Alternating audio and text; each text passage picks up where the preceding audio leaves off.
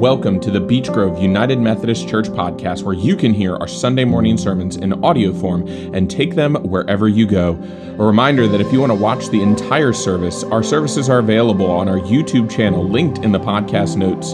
We would love it if you would subscribe to the podcast so that new sermons come into your feed as soon as they are available, and you can do this using your favorite podcasting app. We would love it if you would help to support the missions and ministries here at Beech Grove through your tithes and your offerings.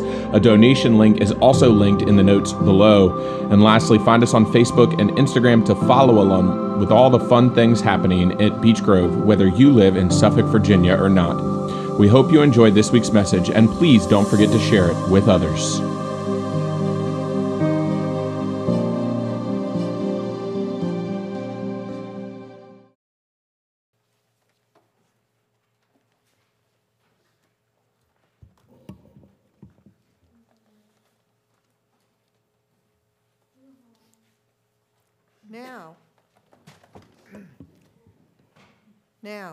Harm you if you are eager to do good? But even if you suffer for doing what is right, you are blessed. Do not fear what they fear, and do not be intimidated, but in your hearts sanctify Christ our Lord. Always be ready to make your defense to anyone who demands from you an accounting for the hope that is in you. Yet, do it with gentleness and respect. Maintain a good conscience so that when you are maligned, those who abuse you for your good conduct in Christ may be put to shame. For it is better to suffer for doing good if suffering should be God's will, than suffer for doing evil. For Christ also suffered for sins once for all, the righteous for the unrighteous, in order to bring you to God. He was put to death in the flesh, but made alive in the spirit, in which he was in which also he went and made a proclamation to the spirits in prison, who in former times did not obey, when God waited patiently in the days of Noah during the building of the ark, in which a few, that is, eight lives, were saved through water. And baptism, which, which is prefigured, now saves you, not as a removal of dirt from the body but as an appeal to God for a good conscience through the resurrection of Jesus Christ, who has gone into heaven and is at the right hand of God with angels, authorities, and powers made subject to him. This is the word of the Lord for the people of the Lord.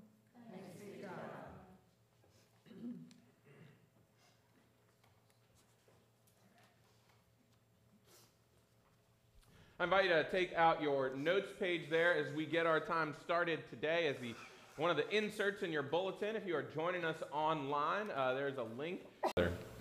Holy and gracious God, may the words of my mouth and the meditations of each one of our hearts be holy and pleasing to you. That through your word for us this day, we would continue to learn and grow in this living hope that we are called to embody, and that we would look to Christ and your spirit as the living hope that emanates from us. For it's in their name that we pray. Amen.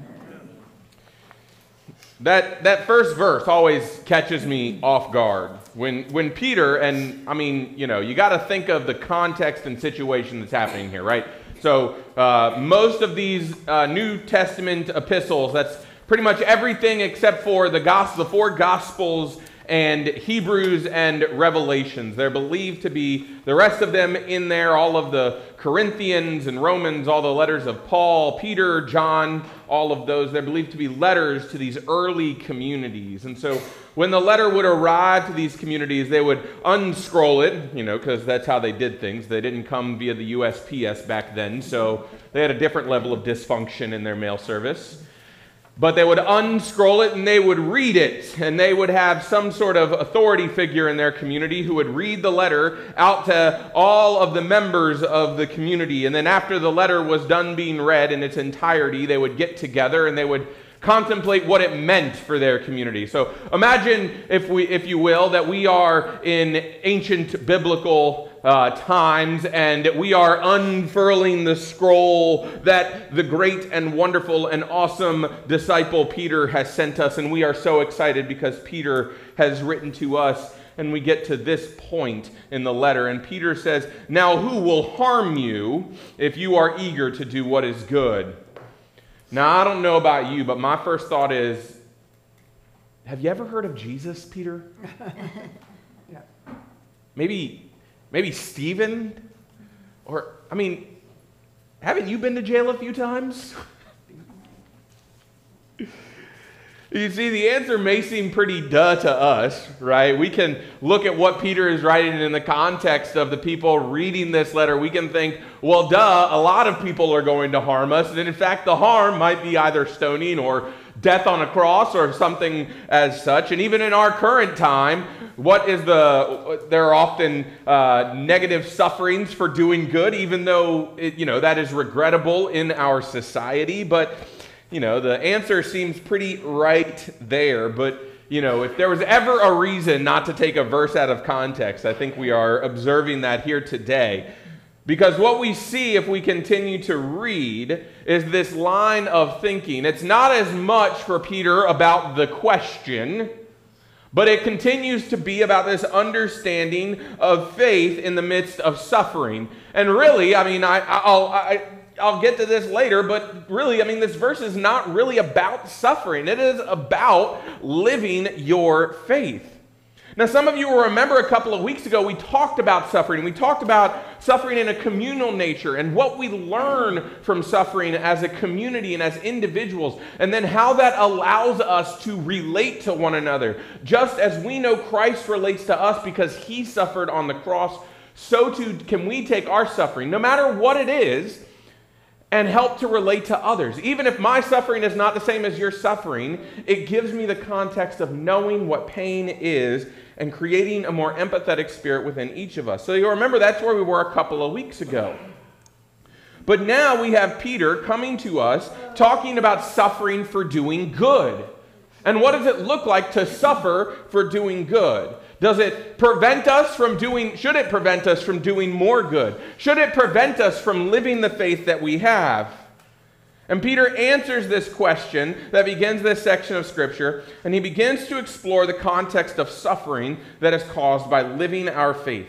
Right? Living our faith in almost a way that is a standing up for what we believe in. We do good because we feel called to do good. And in the midst of that, when something happens in retort to that doing good, we stand firm because we think we have done good, right? We think we have done good. And we stand firm in who God calls us to be. And so we remember that as we look in this verse, we read this with a sense of standing firm in our faith, but also knowing and seeing the way that our faith is lived out in the world.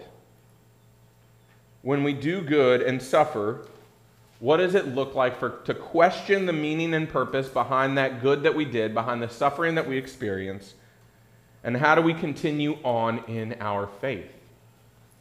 Right? This is both an internalized and an externalized understanding of living our faith because the way that we respond to people who cause harm against us when we're doing good, it causes us to pause and reflect. But it's also a manner of understanding why we do the good in the first place. And so we looked a couple of weeks ago and answered the question why do we suffer? And really, honestly, it's not an easy question to answer, right? Suffering is part of our nature of living in a broken world. And we're told that it's through our suffering that our faith is built. Well, why does our faith get built? Because it strengthens our relationships. Right? When you go through hard times, there is a sense of relying on someone, something to help get you through it, right? When your relationship with a friend is going through a hard time, the reconciliation in that friendship becomes the thing that strengthens that relationship. And it's the same with God and our relationship to creation and even the community of the church. And so, as we look and see in this passage, the purpose that we see in building our relationship with God, the outcome that it can be of suffering in a relationship with God, is knowing that God is always there to pick up the pieces of our broken heart and our broken spirit. Right? It doesn't make it any harder, but we know that God is there. And so here, Peter, having established in chapter 2, right, that's where we were a couple of weeks ago, having established this nature of suffering, is now like, okay, here you go. You're going to suffer, friends. I'm sorry. There's no two ways about it. Suffering is present in our world. But here we go. If you suffer for doing good, then you are blessed. Now, let's clarify for a second. This, this is Peter saying that if, if you suffer for doing good, it's not meant to scare us away from doing good. And I think that that's part of this conversation. But if you suffer for doing good, then you are blessed. Do not fear what they fear and do not be intimidated. And so, what is Peter calling us to do? What is Peter calling us to do here? Remember your faith. Remember your calling, right? It's going to get tough.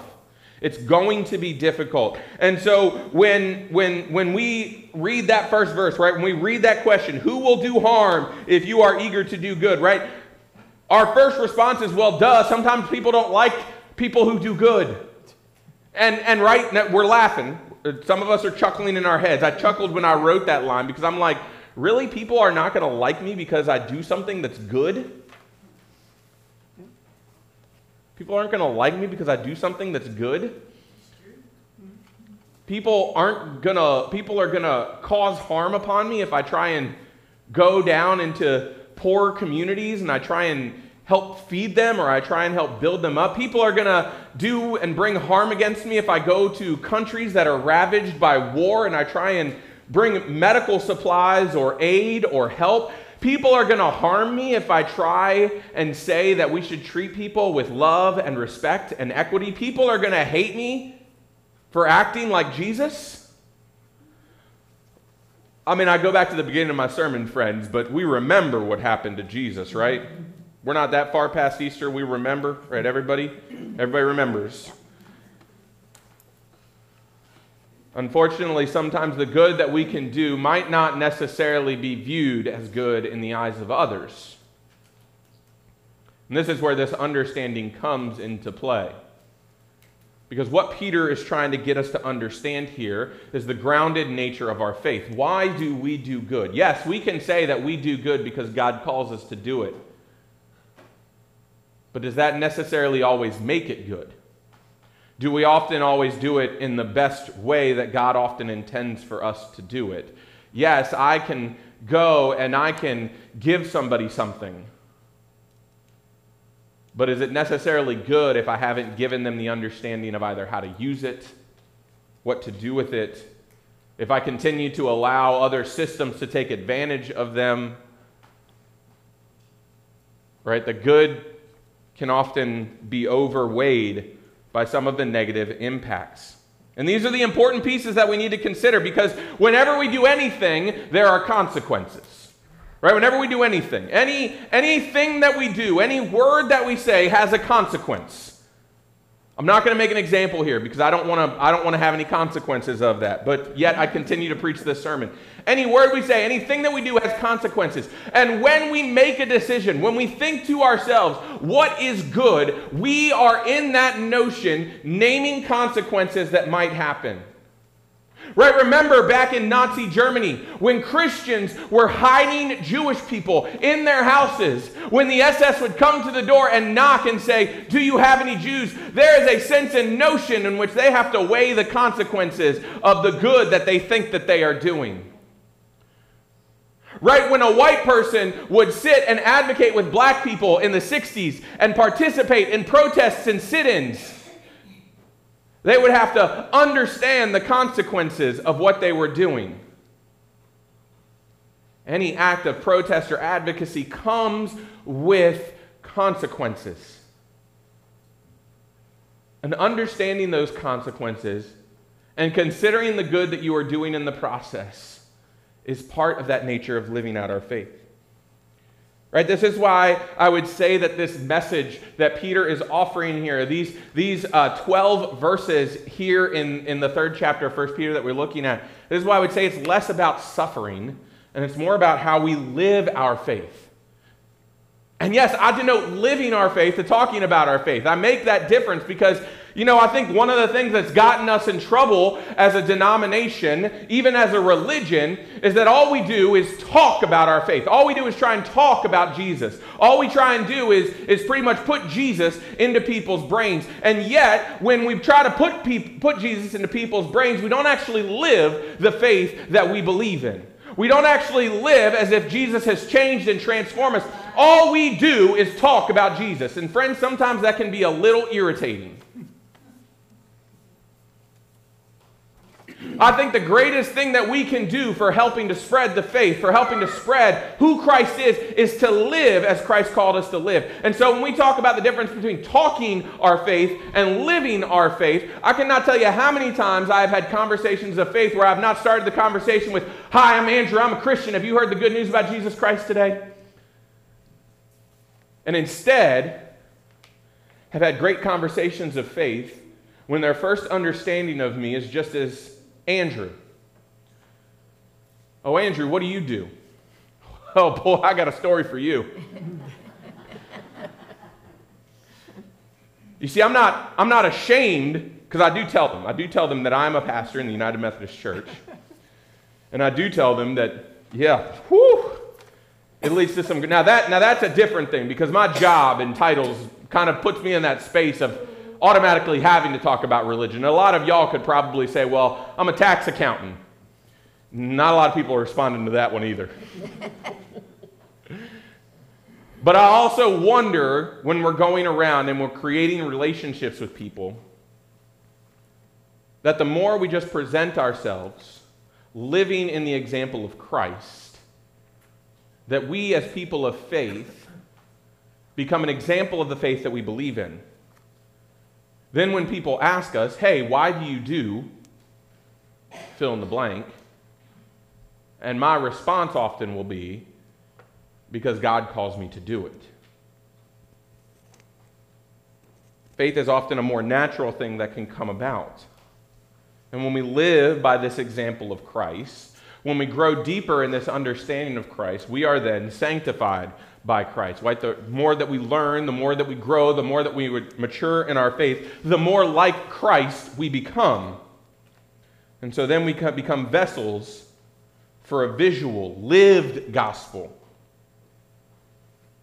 And that's what Peter is opening our hearts to. Because Peter is trying to get us to understand that we should not be ashamed to live our faith. Right, what's the word that he uses? No one who will harm you if you are eager to do. And I say this not talk. I wish I wasn't such a talker sometimes. No, really, I don't, I don't, I don't. I'm sorry. Lord, forgive me for lying. Here from the pulpit. I'll tell you, if I didn't talk, though, I think there'd be a lot more happy people in this world. But even if you do suffer for, what's that next word? Doing what is right, you are blessed. Right, we are doing. We are looked at and observed by creation for what we do. And so the nature of suffering that comes down upon us is often because of what we do. Not all, and, and I mean, yes, we're talked about it by what we say. But think if we backed up what we say with our actions. Think if we backed up the love of Jesus Christ by actually living like we love Jesus Christ instead of pretending like we love Jesus Christ. What if our rhetoric matched the people we were called to be? What if we said, when God loves you, we actually believe that God loves you? And I'm, i know these seem like, oh, Pastor, no, I've got this. I think I'm good at that. And I'm like, okay, cool. Keep doing it, keep living it. Allow it to be the reason that you do things. And do not let the fear of what you think might happen to you do it and pre- or prevent you from doing it. You see, because I stand here before you knowing what some of the consequences for doing good are, right? I look around our country, around creation, and I see the consequences sometimes for doing good, for trying to stand up for who Christ calls us to be, to stand up for the poor, the orphan, the widow, those who are labeled as the least of these in our society. And we begin to see these perpetual things happen, harm continue to be done, just because people can't understand the good that could come out of it, the society that we could build, the kingdom that we could build. Because it is all part of a calling of how we are called to live out our faith. I love this quote from James Cone. He writes, In God of the oppressed, again, this understanding of oppression that exists in our world. He says, The Christian community is that community that freely becomes oppressed because they know that Jesus himself has defined humanity's liberation in the context of what happens. Think of that for, us, for to yourself for a minute. Are you yourself willing to be oppressed for living the gospel that Christ has called you to live? Are you willing to be a pariah in society because Christ calls you to do great and amazing things? Peter desires for the hearts of those who are learning and growing our faith to rest in this intention of holy living. Yes, it is going to be difficult, just as it was difficult for Christ. But, but Peter reminds us that in Christ's suffering, we have an empathetic spirit, an empathetic soul, an empathetic God who is there with us in all of this time. Jesus understands the suffering that we are going through. Why? Because Jesus was persecuted for his beliefs. Jesus was persecuted not because he talked about the gospel, but because he lived the gospel. And because there were people who were upset about the way that he lived the gospel, the people that he talked about, the people that he hung out with, the things that he said, the things that he did. That's what got him in trouble. And oftentimes that's what gets us in trouble too. But is that any less of a reason for us to live our faith? I love the section right before it. I don't know why it's not included in the lectionary, and I really tried my hardest because I did not want I, I, did not want like 20 verses to be read this morning. I also didn't have room in our sermon notes for 20 verses. Mm-hmm. But just a little bit before this, Oh man, I, I didn't write the verse down. So I think it's um I think it's like verse six or seven. If you if you open up your Pew Bibles, it's right there in, in Peter 3. Peter says, Do not repay evil for evil or abuse for abuse. Do not, but on the contrary, repay with a blessing. It is for this that you were called, that you might inherit a blessing. And so, what is Peter doing? Peter's coming at it from both ends here, right? He says that when we, when we suffer, we should understand the good that we are doing and know that, that in that we have been blessed, right? When I go and I help to make sure that there is uh, affordable housing for people who are homeless, when I go and ensure that the people of this country have, have good have, have good, you know, medical care, when I go and I ensure that, that there are people who are not suffering in this world, when we go and we sit with the people who are in prison and we try and find natures of reconciliation to help them grow, when we see the suffering in this world and we try and respond in a way that God calls us to respond, and someone doesn't like that, and so someone pushes back, and we suffer, it's a nature of intentionality, right? First, it causes us to pause and reflect to know and understand why am I doing this? But then also, it invites us to also know and understand how we're responding to this. Because when we know in the deepest depths of our heart that who we have been called to be, the people that we have been called to be. Remember last week when we talked about getting rid of anger, hatred, malice, judgment, insincerity? Remember when we talked about getting rid of all those things because none of those things do anything for the kingdom of God? And so when we look at that and we see that we have gotten rid of those things and we are functioning, we are growing and learning in this nature of love and grace that God calls us to live and reside within, then what does it look like when suffering comes against us? When someone tries to persecute us for the way that we live, for the things that we do, for the God that we believe in? And it can be very easy to do what has been done throughout the ages the Holy Wars, the Crusades, Manifest Destiny, the Great Migration, all of these things leading to persecutions of individuals, the slave trade. And yet, when we look at who God calls us to be, it is not out of, it, it, out of our suffering, we are not called to respond with more suffering. We are called to respond in the same heart and spirit that God calls us to live and reside within. And so, when someone angers me, it takes a lot. It does take a lot because I am still human after all. It really does become a reflection of who God calls us to be. Right? I've got to sit and reflect on okay, am, am I right? Because there is that subjective nature of good that, that happens in our world. And then it becomes how can I respond to this? And we respond in the same way that Christ did. And, and I don't need to read the verses again because it's almost as if Peter is rehashing just about every other thing that he has said about Jesus. Knowing the work that Christ did for us, we live and exist in a world that calls us to do good. Right? When our response to harm is more harm, or even when our response to being harmed ourselves is harm extended to other people that didn't harm us, we continue these cycles of harm, of hatred, of judgmentalism. When we think something is going against us, our immediate thought is to fight back instead of to sit and understand instead of to sit and exist in the love that God calls us to live by. To live in a justified manner means grounding our faith, the manner of good that we do when we are called to portray it. Right? This, this readiness that we have as a faith to defend the faith, right? I have to defend the faith. Right? Why do we use it as a weapon? Why instead can we not be embodied in the Spirit? To know and to live by the ideals that Christ passes down to us. I mean, it's hard. Because we exist in a world where fight and flight are two responses to anger.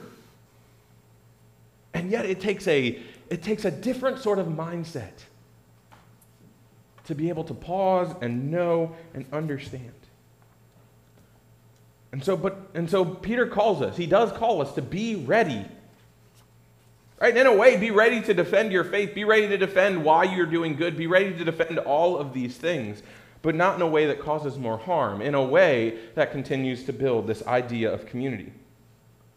We must always be ready to know that Christ died for us and for the world that needs this great, great witness of faith. And so the question for us becomes how is, how is our witness a testament to that? Are we continuing to perpetuate suffering across our world? Or are we doing the good that God calls us to do in the face of the fear that others around us might present? Amen.